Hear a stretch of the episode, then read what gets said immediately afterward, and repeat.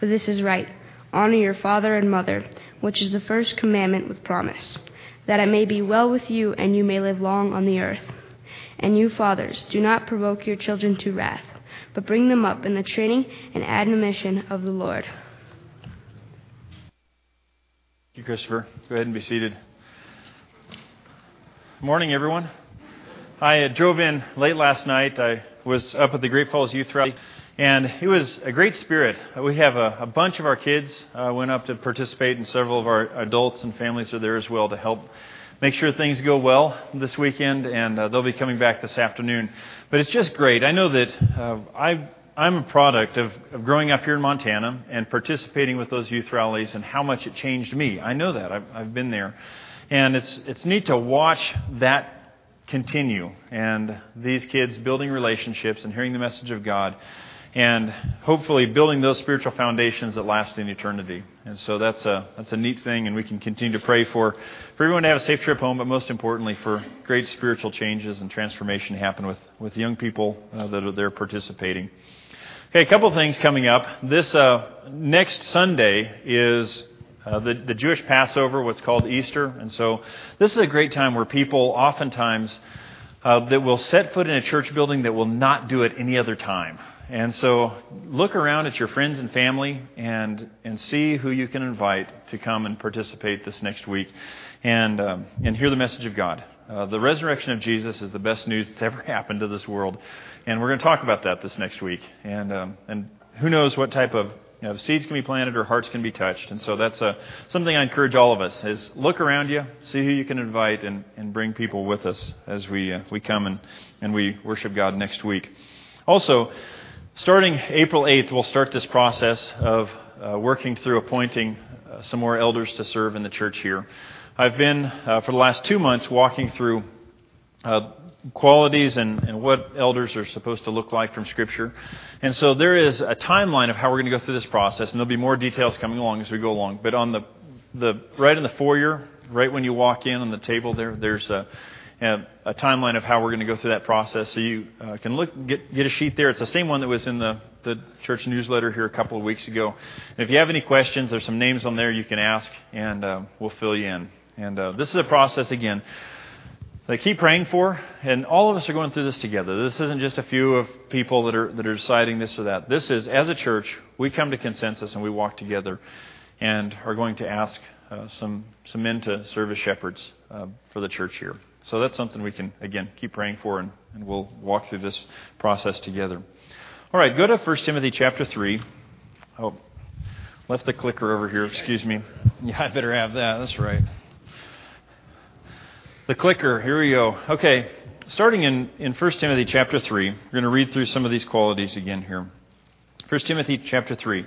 Here is a trustworthy saying Whoever aspires to be an overseer desires a noble task. Now, the overseer is to be above reproach, faithful to his wife, temperate, self controlled, respectable, hospitable, able to teach, not given to drunkenness, not violent but gentle, not quarrelsome not a lover of money. He must manage his own family well and see that his children obey him, and he must do so in a manner worthy of full respect. If anyone does not know how to manage his own family, how can he take care of God's church? He must not be a recent convert, or he may become conceited and fall under the same judgment as the devil. He must also have a good reputation with outsiders, so that he will not fall into disgrace and into the devil's trap.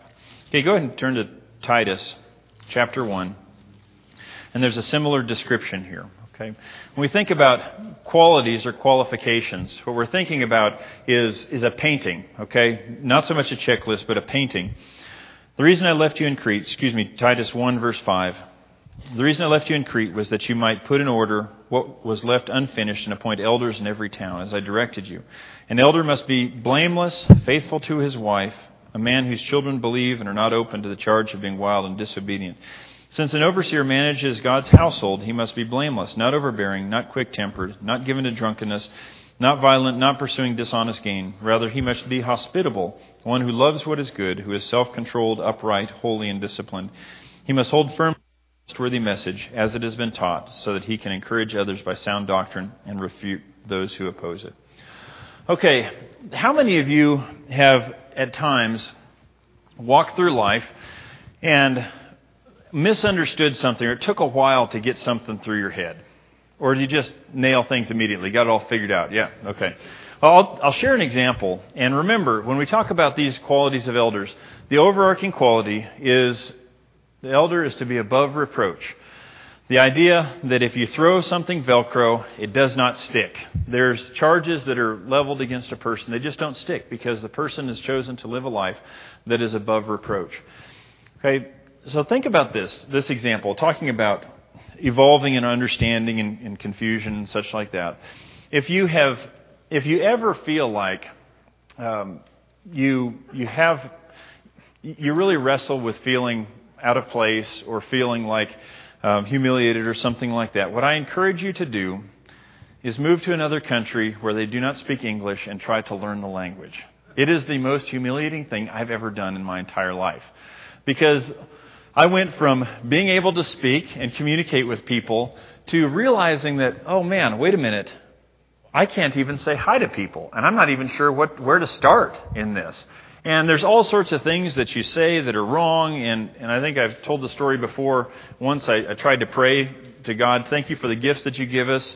And I prayed, thank you for the women that you give us. And of course, everybody laughed. They thought it was great. You know, that kind of thing. But didn't sound that much different to me, but I had to wrestle through that. One time, again, meeting with the church, I was. Uh, sharing some words for the Lord's Supper, and then for the collection, instead of saying collection, I said breakfast. And they made sure that they they made a huge deal about that, that I did not know the correct word for collection, and, and uh, it was good times. But I remember one thing that I, it was one of those evolving understandings. Something about the Italian language that we do not have, um, and two things come into play here, is I remember when I first started studying Italian thinking, wait a minute, there's masculine and feminine words. Words are just words. You know, what's all this about that you have masculine words and feminine words? And how am I supposed? Why are why are words gender specific? You know, that's that's crazy, and there's not really any rhyme or reason for that. And also in Italian, in common language, they have a formal tense that you use for somebody who is like from the older generation. When you want to show respect, what you say is like if I was going to address Gary. Gary, what would she like to drink for, for lunch. And just think how that sounds for us. It sounds strange. We use a similar form, like, but we only use it with royalty, like Her Majesty. That's the same idea. You're talking to a person who is right here, but it sounds like you're, you're referring to her over here somewhere. And I remember uh, being in, in group situations, and somebody would, would say something like, what, what, and it's always feminine when the, the, the formal tense is always feminine. Like, would talk with me and say, What would she like to drink? I'm like, who are you talking to? Are you talking to her over there? No, she. And you look right at me. And remember, it, was just tough for me to try to get my mind around. And if you're confused right now, I lived in that cloud for months, okay? That's where I lived, trying to figure out who on earth are they talking to and what are they talking about, because this is not how my language works and it's different. But I had to wrestle and grow to understand the context of what was being spoken to me because it, it was different. And I think this is maybe more true for when we talk about elders and, and their families more than any other part of this section, is that uh, for myself and maybe for many of us, uh, we come to the table with some preconceived ideas. And, and with Bible study and understanding and stepping back, maybe we come to a, a greater and a more clear understanding of what God intended for us to understand here. Okay, so what two things I want to share with you is I've told you before that I've never finished a sermon. Sunday just comes around, I've got to share it, okay? There's never a time where I think, okay, I've got this package finished, I have no more work to do on this. It's always something in process. And for that's very true for today. And again, if you quote me, then date me because I, as I evolve and, and, and grow in my understanding, then that's going to, uh, that may change and mature as we go along. But this morning, what we're going to walk through is is elders and their, their families. And what is that supposed to look like? Because you see descriptions of, of, of the relationship with wives and children, and how do we go about that? And I can tell you for myself, in the last months as I've walked through this, is that my understanding has matured quite a bit, I hope. And I'll share that with you, and, um, and we'll, we'll start this discussion here. Okay, what we see, first of all, is that there is, in both Timothy and Titus, the relationship that an elder has with their, with his wife is very important. And the term that is used here is one woman man. Okay? This is this is okay, this is where we get ourselves in trouble sometimes because this isn't what's called an idiomatic all right? And so this is uh, when we there's all sorts of you know, fly-by-night Greek Greek scholars that will look at this and say, "Hey, wait a minute, one woman man. That means man who has been married, one person for life. This is it. That's that's what this is. This is specifically referring to." Okay, we'll go through this because there's a whole lot of some misunderstandings that are here. Okay, just think about it in terms like this. If we tell somebody that the phrase I've used, they need to have their ducks in a row. Okay, we know what that means. They got to have their stuff together. But if someone half a world away hears that phrase and, and tries to put their ducks in a row, it might look different, right? Because they might try to get their ducks and make them all walk in a row, and if their ducks aren't walking in a row, you know, th- that, those type of expressions tend to, to create problems for us sometimes. And so, what does this mean when Timothy and Titus, as Paul writing to both of them says, an elder is to be a one woman man? Sometimes the question has been, is this something that is preventing polygamy? So, a, a man needs to be married to one woman, can't have many wives. Okay, in the Roman world, they did not practice this.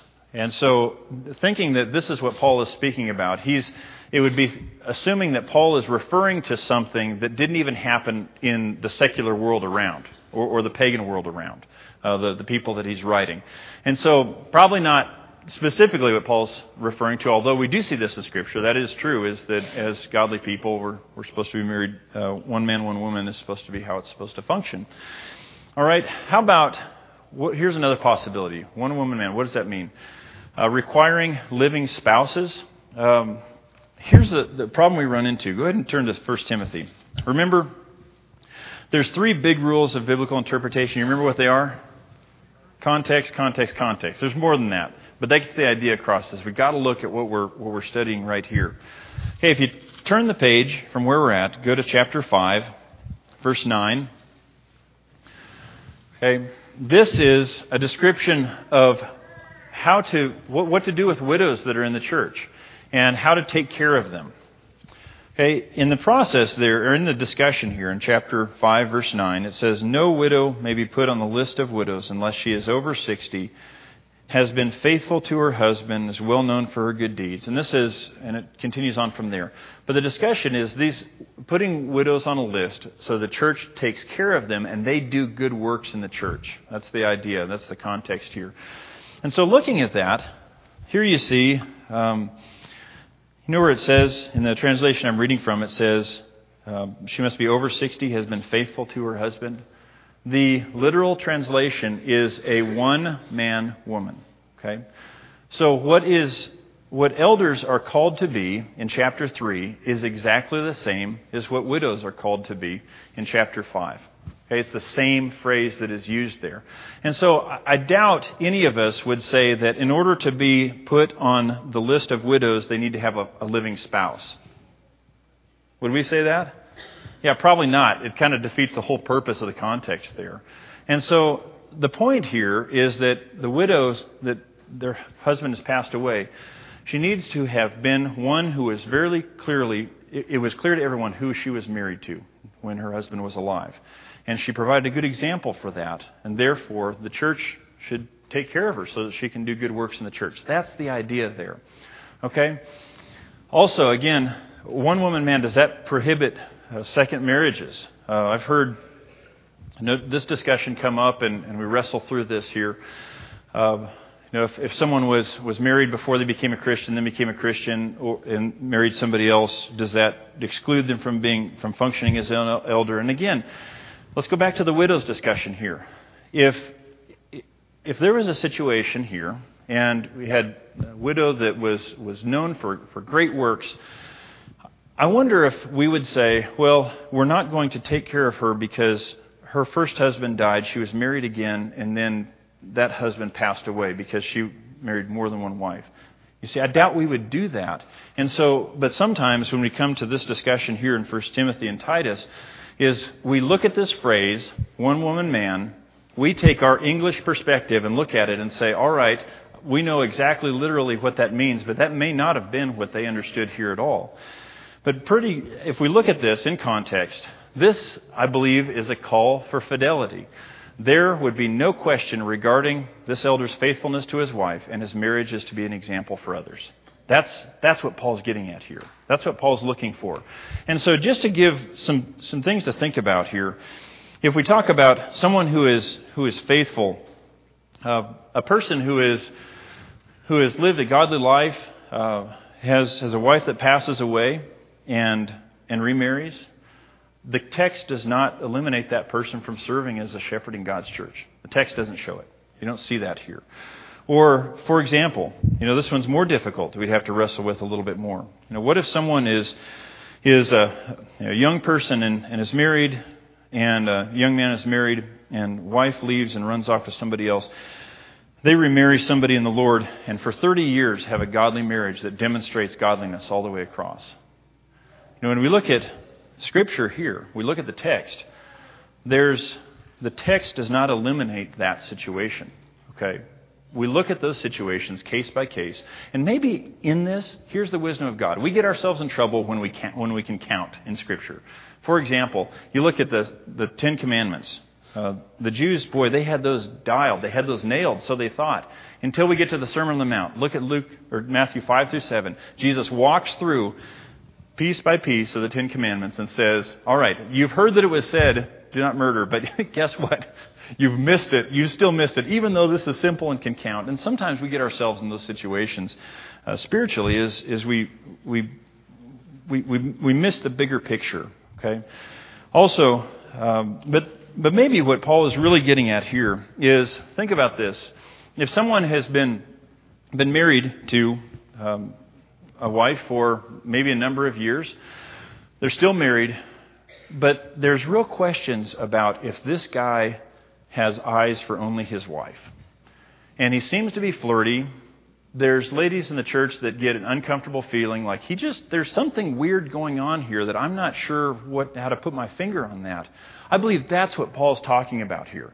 Is that there is here's a man that does not show godliness in his marriage, because he has got eyes for, for other ladies. Um, and, and, this, and, and because of that, the marriage is suffering and is not a good example for all the rest of us.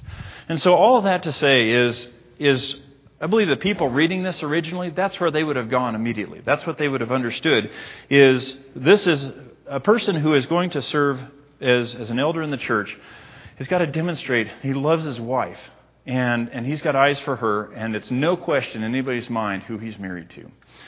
Okay, let's continue on here. Uh, let's go to, um, there's another description that is given here.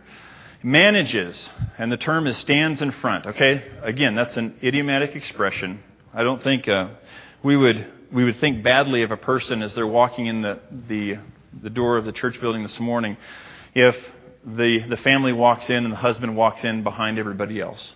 We wouldn't think, oh, he's not standing in front of his family. How dare him? You know, terrible guy. We wouldn't think that because we understand this is an idiomatic expression, just like we, that Paul uses with, with one woman man, one man woman. That's a, an expression that they understood. Okay, but Paul tells here tells the people here in Timothy, um, you want a person who manages or stands in front of his family well.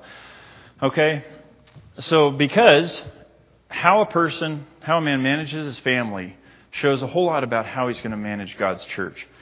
There is a, uh, sometimes our tendency uh, is to, to appoint people to, to leadership roles in the church that are successful in business or successful in their jobs or successful in other areas of life. And I believe what we see here is that God cares much, much more deeply about the type of dad that I am to my family than how successful I am in the business I may run. Huge thing for us to consider there. Uh, in that there is a, I, I got one chance with my family. Um, and, and God calls me to, to be the man that I'm, I'm supposed to be. And so maybe the, what we should consider is, is how do I, as a, as a man, how do I interact with my family and how do I manage my family? Am I a dad that is, that is absent all the time and, and they're not, my kids are not getting much spiritual nourishment or guidance from me because I'm chasing after this, I'm chasing after that, or, or, or maybe I'm overly harsh or something like that.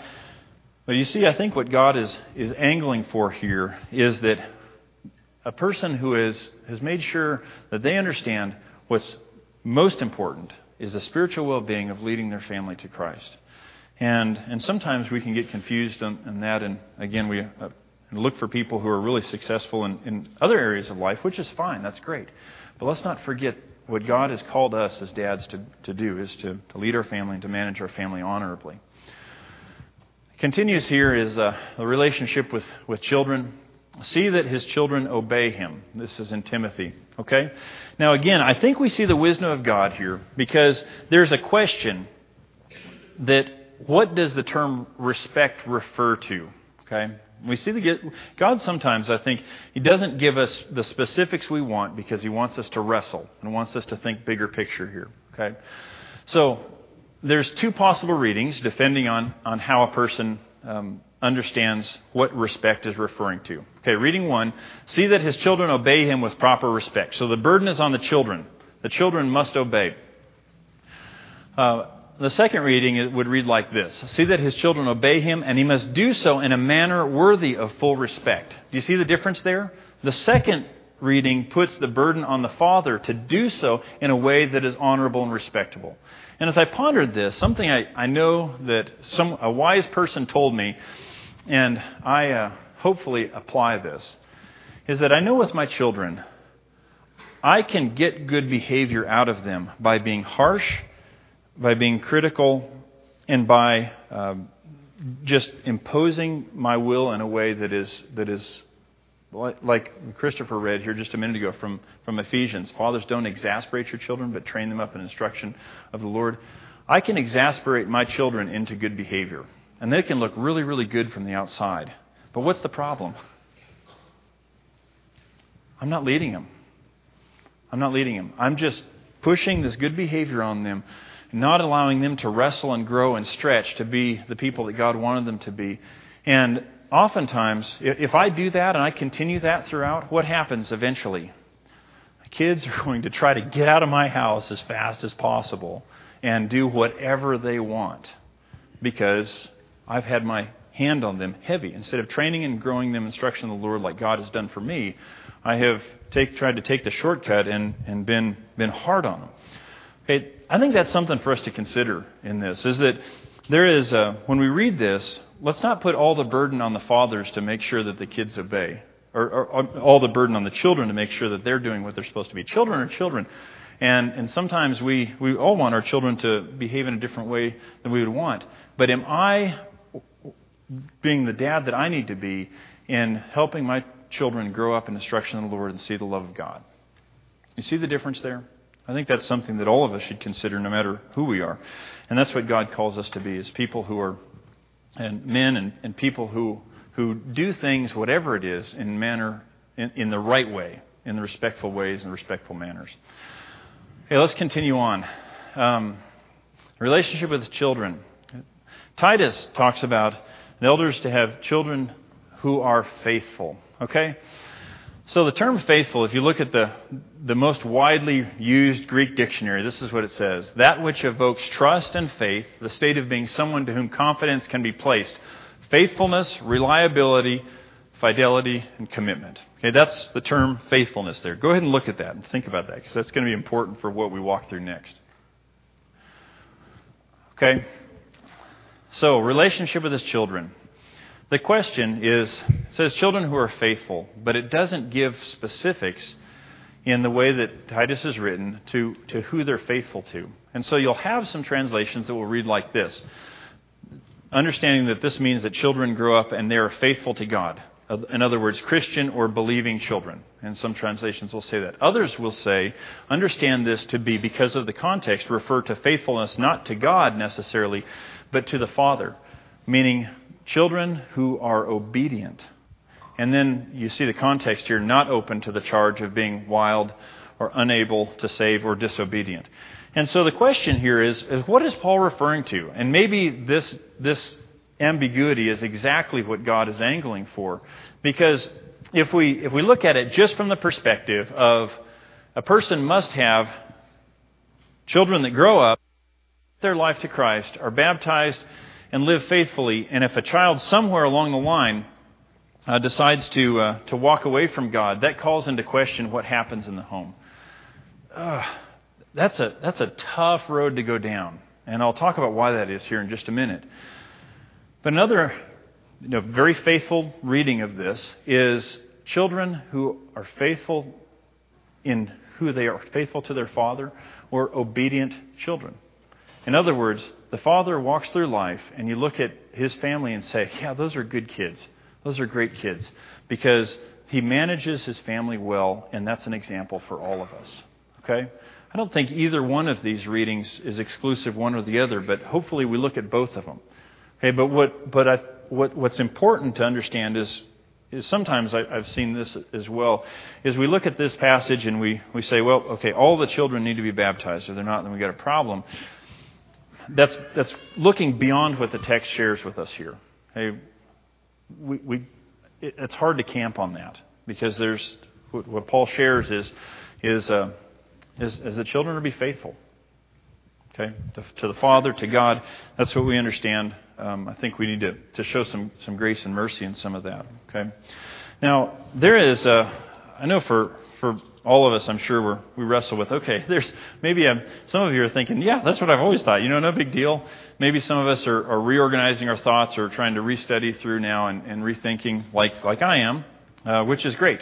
Um, there is, if if whatever I share with you is, is what you already understand and already agree with, then I'm not challenging you or myself to go higher and understand what God wants of us. Um, because that's where the, how the, the, message of God works. Jesus, on a regular basis, worked to call people higher and in their understanding.